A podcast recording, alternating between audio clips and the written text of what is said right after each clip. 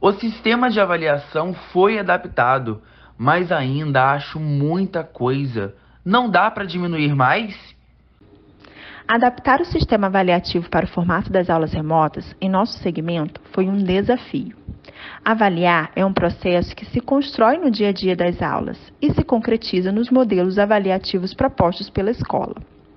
Dos quatro momentos avaliativos determinados em nosso regimento escolar, diminuímos para três durante esse novo contexto.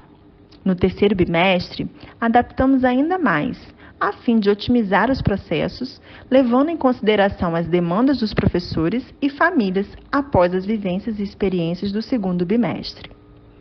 Pensar na diminuição da quantidade de instrumentos é pensar também na diminuição das oportunidades dos alunos em alcançar bons resultados. Para os nossos pequenos, a diminuição dos instrumentos avaliativos pode prejudicar os alunos que apresentam maiores dificuldades ou aqueles com intercorrência no desenvolver do bimestre, onde as famílias necessitam participar junto deles em cada momento desse processo. Por isso, adaptamos o nosso sistema avaliativo para esse momento, mas sem perder a sua essência e oportunidade da construção de suas médias bimestrais. Aqui é Caroline Manhães, auxiliar de coordenação do ensino fundamental anos iniciais, no quinto áudio da série Pergunte à Coordenação.